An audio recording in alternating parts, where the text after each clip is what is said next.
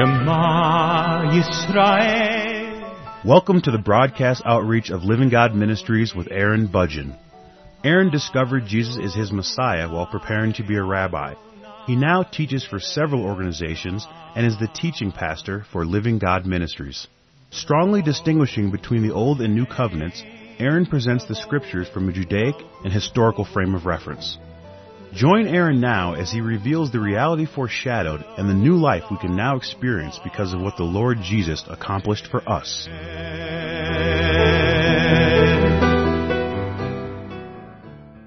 You know, every day presents new opportunities. Whenever we get up in the morning, we have new opportunities to look out into the world that we're a part of. And we can see that we have many things that we have at our disposal. We have many things that we can do, that we can participate in. Our God has created a world that we can certainly make use of. We have many natural resources that we can take advantage of and we can build homes, we can build televisions, we can build computers, we can use resources for energy, we can grow food, we can manufacture clothing.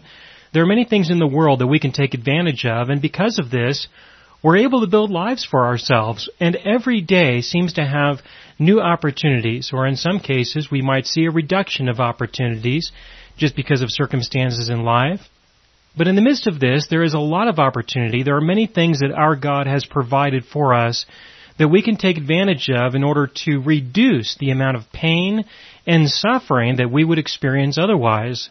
For example, when winter comes, we might get cold.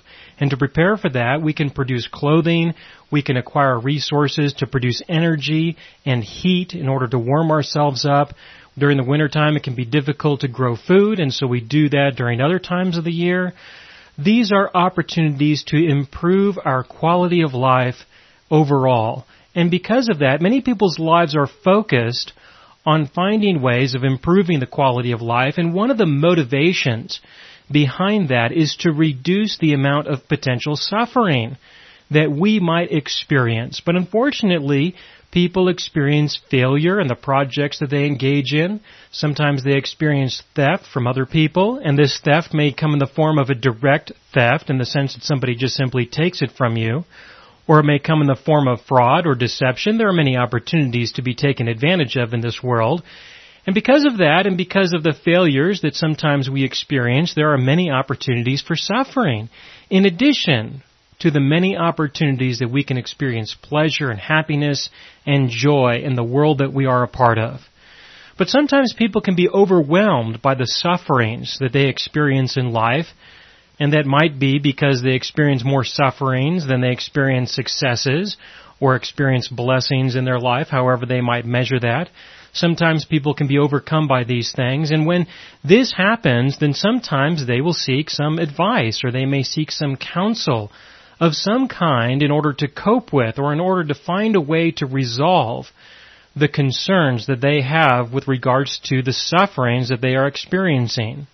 And one of the ways that people seek resolution or they seek some form of comfort concerning this is to try to find some explanation as to why things are taking place why do we experience suffering in our lives? Why do we experience suffering in the world? And maybe we don't experience a whole lot of suffering, but other people do, and we may want to have an explanation as to why they are experiencing suffering when we are not. There are many things that may motivate a person to ask this question, and I think it's a very important question. Now I certainly am not going to be able to give you a complete explanation for all the sufferings that everyone experiences in their life experience. There's no way that I can possibly do that. I'm not going to even try to do that, and I don't think that it's appropriate to approach the subject in that way to suggest that we might be able to find an explanation for every potential suffering that somebody is experiencing. I know many people attempt to do this in order to rationalize or in order to justify the sufferings that are being experienced, and I simply don't want to take that approach when considering this subject. But from a pastoral point of view, it's not uncommon for people to contact me and ask me for some help, for some guidance, for some insight, for some discernment of some kind to give an explanation as to why they are experiencing suffering, why they are experiencing failure. This is a very popular question, and I understand that a lot of people ask the question, and many people present themselves as being wise and knowledgeable people who will be able to tell you exactly why you are experiencing sufferings, and I simply don't share that opinion. I don't think that we are here for that purpose. I don't think that it's appropriate for us to try to find an explanation for everything, but there is a lot of money available in it. You can charge people to tell them things like, well, now you need to understand that it's probably because of the sin in your life and God is punishing you in some way because of that. And so make sure you get all of the sin out of your life and when you do, then all these things will be corrected. This is just one example. There are of course many others. And so there are a lot of people who are available for that purpose, and if you would like to go and listen to them, then by all means go ahead and do that. But when you are finished with that, then you can consider this from a different point of view, and that is to consider not why are bad things happening to you, or why are bad things happening to other people, but instead you need to consider a bigger picture.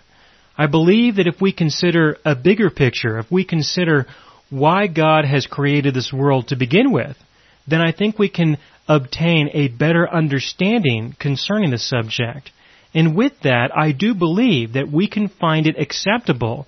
We can find it to be okay if we do not know, if we do not have complete discernment concerning all the sufferings of life. That we can still continue to live trusting and relying on our God even in the midst of the circumstances that we find ourselves in. And I personally think that that is more important than trying to find an explanation for everything. Consider, for example, 1 Thessalonians chapter 5, between verses 16 and 18. People normally reference verse 18, but if I begin in verse 16, this is 1 Thessalonians chapter 5, verse 16, it says, Rejoice always, pray without ceasing, in everything give thanks, for this is God's will for you in Christ Jesus. Now here's a wonderful opportunity for people to feel really depressed, and that is that if I tell them to give thanks for everything because this is God's will for you, well that might sound good if things are going well for you. If things are going well and you're experiencing a lot of success in whatever you're trying to accomplish in life, you're not experiencing a lot of sufferings, then certainly it might be very easy for you to give thanks and to stand up proudly and say, this is God's will for me. His will for me is to be happy in this life that I'm experiencing, to have success. That's His will for me. He certainly is not His will for you, I suppose, but in my case, it's His will for me, and I have every reason to give thanks. And sometimes people will look at this and say, now, just remember to give thanks, that this is an encouragement to give thanks for what God has done for you. But what about those circumstances when you're not experiencing success? What happens when things are not going very well for you? How are you going to give thanks in those circumstances? Well, I personally do not believe that you have to be thankful for suffering. I don't think that you need to do that. I don't think that that's what he's talking about at all. I don't think that it's his will for you to experience great pain and suffering in your life. That that's what he wants for you. And aren't you thankful especially when you consider all of those other people who you know who totally reject the possibility that there is a God at all and they don't experience any sufferings. But you, you do. God wants this for you. He doesn't want that for them, those who totally reject Him, but He wants it for you, and you should be thankful. This is what people end up with in many cases. This turns out to be the conclusion for many people's lives. And because of this, people start having a little bit of an attitude towards the Lord. And I can understand why. Why is it that He wants to bless all these wicked, evil people, but for someone like myself who wants to be holy and righteous, well, He's not going to do that. He's going to cause me more sufferings. It doesn't make any sense at that point. And many people abandon the faith as a result because sometimes this is what people believe. This is what people teach in some cases. And the result of it makes perfect sense. It really does. For people to just reject the whole thing, reject the Lord, reject the scriptures entirely. Because who wants a God who just wants to provide you with suffering in your life? I mean, who wants a God like that? Doesn't that make sense?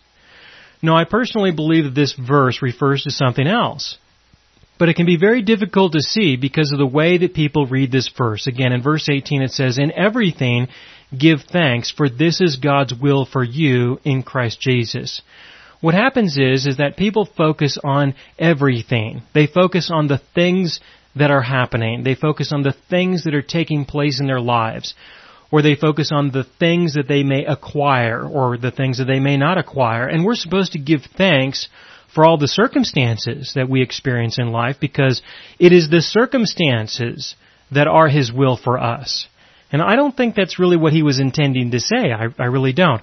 I personally think that the emphasis is not on everything, but it is on giving thanks. That it is his will, it is his desire for you to give thanks regardless of the circumstances. Now some of these circumstances may be difficult to give thanks for. I can appreciate that. However, in the midst of these circumstances, there are other things that we can certainly give thanks for. And I believe that that is the emphasis. It is not to say be thankful for everything that happens. No, instead, be thankful regardless of what happens. That even though something happens or something takes place, you can still give thanks to the Lord for other things, if not those things especially when it comes to issues of suffering, because it normally takes some time before the Lord can find a way to effectively utilize the sufferings that we experience in our lives for our benefit. It can be very difficult for Him to do that right away. And there are many reasons why it is difficult for this to happen right away. There are many reasons for that. And over time I have grown to be more thankful for the delays that take place and this is something that is very difficult to understand without maturity in Christ Jesus that is measured over a period of time and over a period of discernment because until you experience what I'm talking about, it can be very difficult to understand what I'm saying.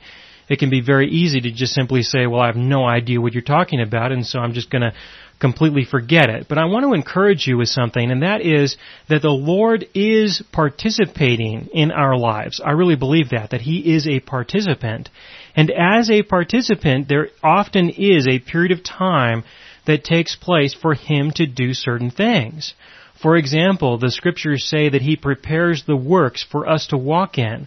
That describes a period of time of preparation that describes a period of time. And so when I personally experience sufferings now, when I experience sufferings, it's easy for me now, or it's easier, let me say it that way, it's easier for me to give thanks to the Lord for the life that I have, for who He is, even in the midst of the failures, even in the midst of the sufferings, I can be more thankful and it's easier for me to do so knowing that the Lord can make use of these things for a greater purpose.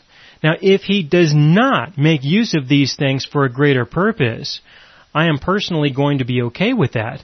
I am going to be okay with that, and I am not going to pass judgment against God and say, now, you know what, Lord? You did not use these sufferings in a way that I feel is appropriate. I think you should have done something more with those things. I'm not going to do that because I understand that He is God and I am not and I will be thankful regardless. And so I believe that this verse is not something that we should use to abuse somebody with, as others do. Others use this to abuse people and say, yes, this terrible, horrible thing has happened to you, but you should be thankful because this is what God wants for you. I don't think that's what he's saying. I really don't. I think that he's saying that we should give thanks and that it is his will for us to give thanks. It is not necessarily His will or His desire that we experience sufferings or even successes necessarily. I believe that it is His desire that we give thanks to Him regardless or in the midst of, regardless of the circumstances that we find ourselves in. That's what I believe this verse is referring to. Now as an active participant, that means that our God can intervene. There are times when He can intervene in our lives and prevent terrible things from happening to us. There are many examples in history, in times past, and in times present where we can look at circumstances and we can see that there is clear evidence that the Lord has intervened in people's lives. But when we see these situations, when we see these circumstances, sometimes it can be a little troubling for us personally because He may not have intervened in our circumstances.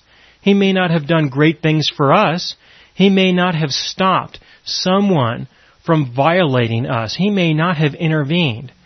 And yet he intervened in other people's lives. And so what is that about? What is that about? How are we going to be able to trust a God who doesn't seem to intervene whenever we want him to intervene, whenever we think that it's appropriate? How can we trust a God like that?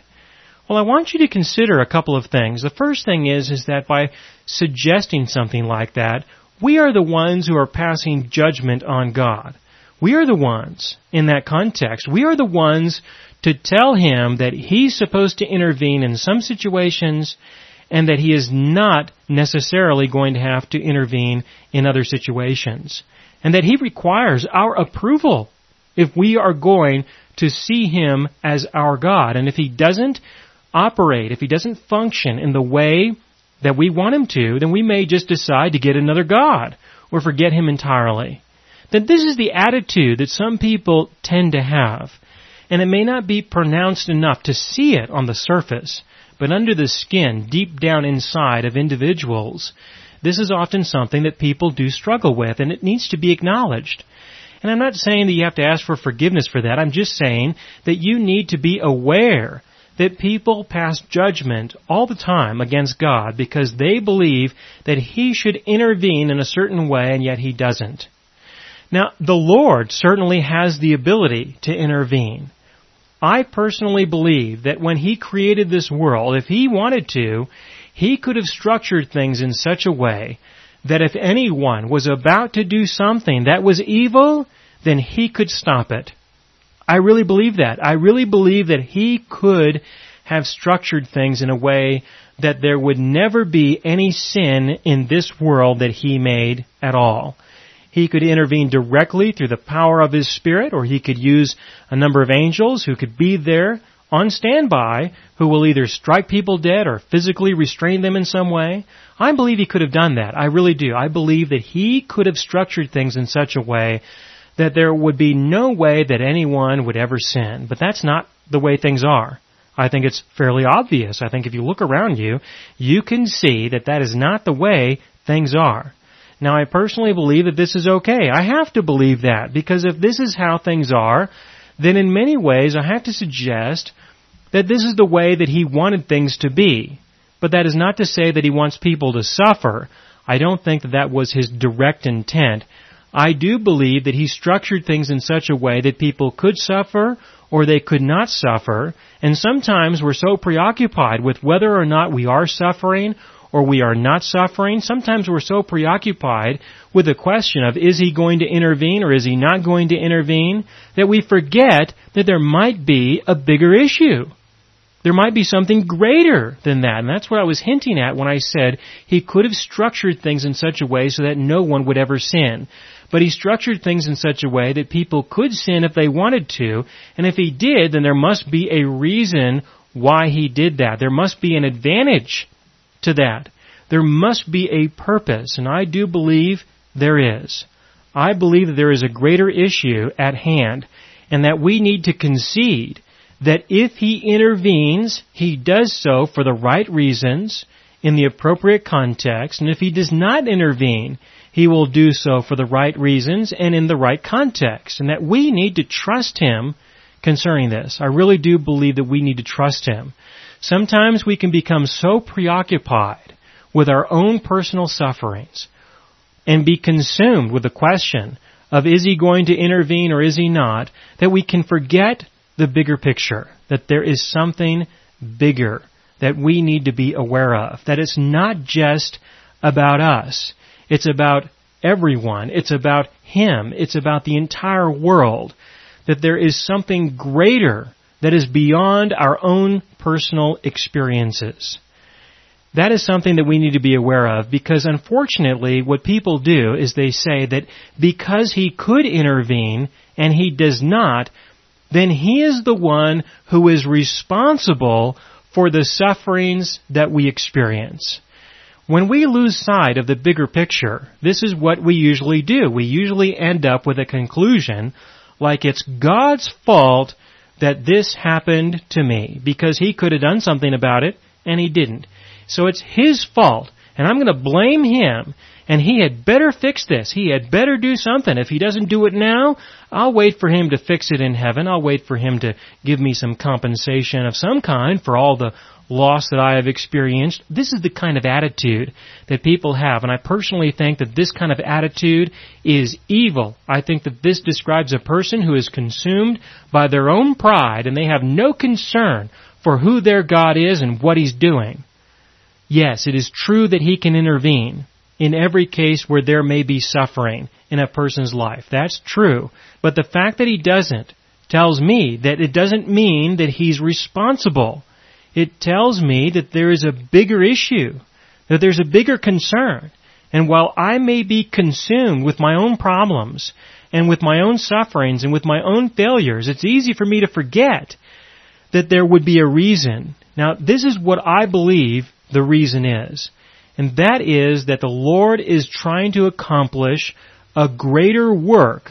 And this work requires an opportunity for people to both commit sin against other people and provide an opportunity for others to be the victim of the sins that are committed against them.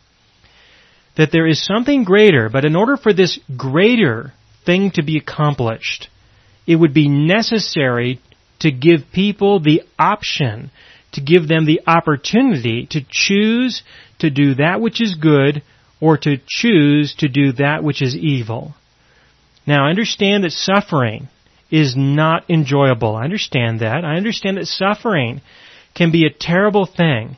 And I understand that there are some things that people suffer that are worse than other things that people suffer. That there is a spectrum of magnitude, of evil that takes place within the world. I understand that. But regardless of all the suffering that we experience, there is something else that our God is doing. And I personally believe that while we may experience great pain and suffering in our life, and the cost that we may experience in our lives may be extremely high. I also believe that there is a benefit that we can experience in the midst of that cost.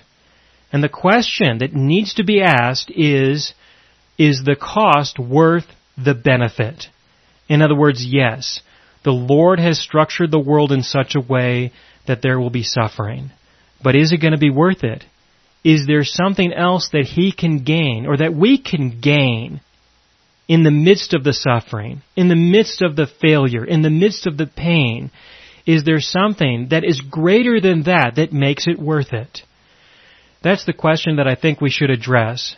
But this is a very difficult question to address, and the reason why is because we don't want to experience any suffering, and that's perfectly natural, it's perfectly normal. And we don't know the greater issues, especially when we're young, either in the faith or in the world, we're totally inexperienced, or even when we're old and yet we didn't spend our years wisely. In the midst of those situations, it can be very difficult for people to understand the value of what our God is accomplishing. Now I'm just about out of time for this program, and so I'm going to have to continue with this subject in the next program. But let me summarize just briefly to tell you what I'm going to tell you, what I'm going to talk about in the next program. And that is that as I have grown to know my God, I have come to know many things about Him. I have grown to know my God in a way that I did not know Him before. I have grown to understand what He is doing in ways that I never imagined before.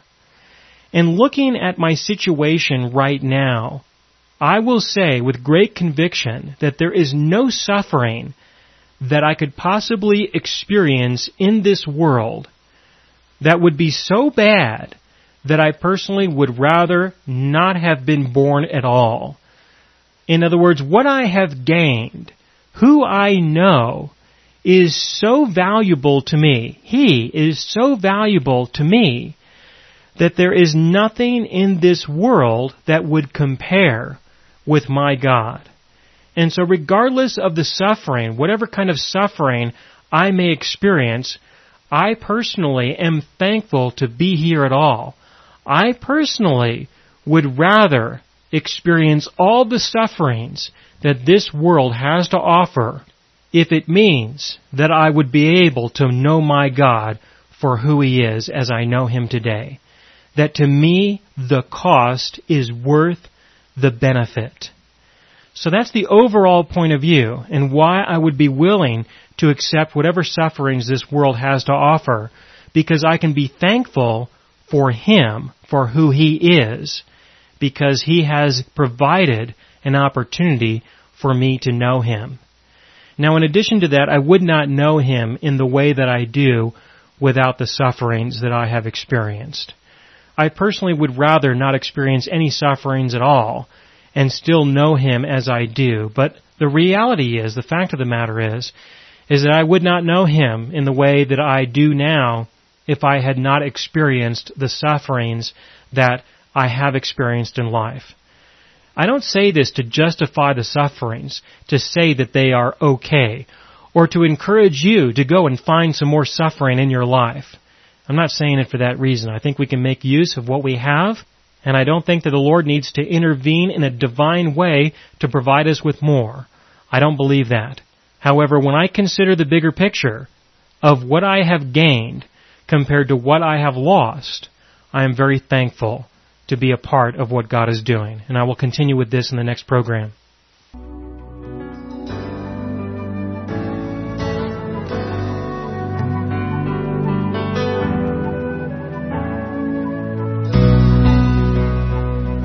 You have been listening to the broadcast outreach of Living God Ministries. You can hear all of our programs for free through our radio archive at livinggodministries.net. That is, livinggodministries.net. Do help us develop new radio programs and continue broadcasting on this and other radio stations. Send your contributions to Living God Ministries, P.O. Box 38353, Colorado Springs, Colorado 80937, or use the donation link on our website, livinggodministries.net. That is, livinggodministries.net.